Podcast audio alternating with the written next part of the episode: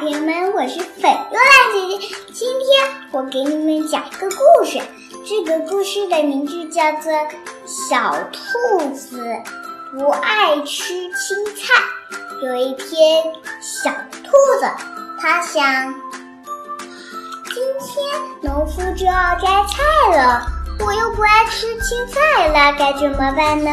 小兔子她可是一个有魔法的公主，她就想到了一个好主意。她就拿起她的魔法棒挥了一下，田里面的青菜都不见了。然后呢，农夫想，哎，田里面的青菜怎么都不见了呢？小兔子公主她就不爱吃青菜，她只爱吃胡萝卜。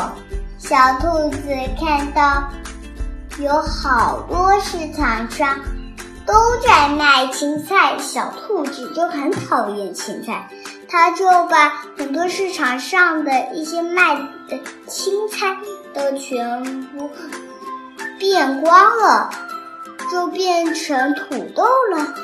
然后呢，那些卖菜的人就觉得很奇怪。然后呢，小兔子公主想，她是不是做错了什么事情呢？小兔子她就她就跟所有人说对不起，然后呢，有人就原谅她了。然后小兔子就回家睡觉了。然后她就做了一个件，然后小兔子就做了一个梦。那个梦当然就是小兔子已经爱吃青菜了。好啦，小朋友们，我讲给你们听的故事讲完了。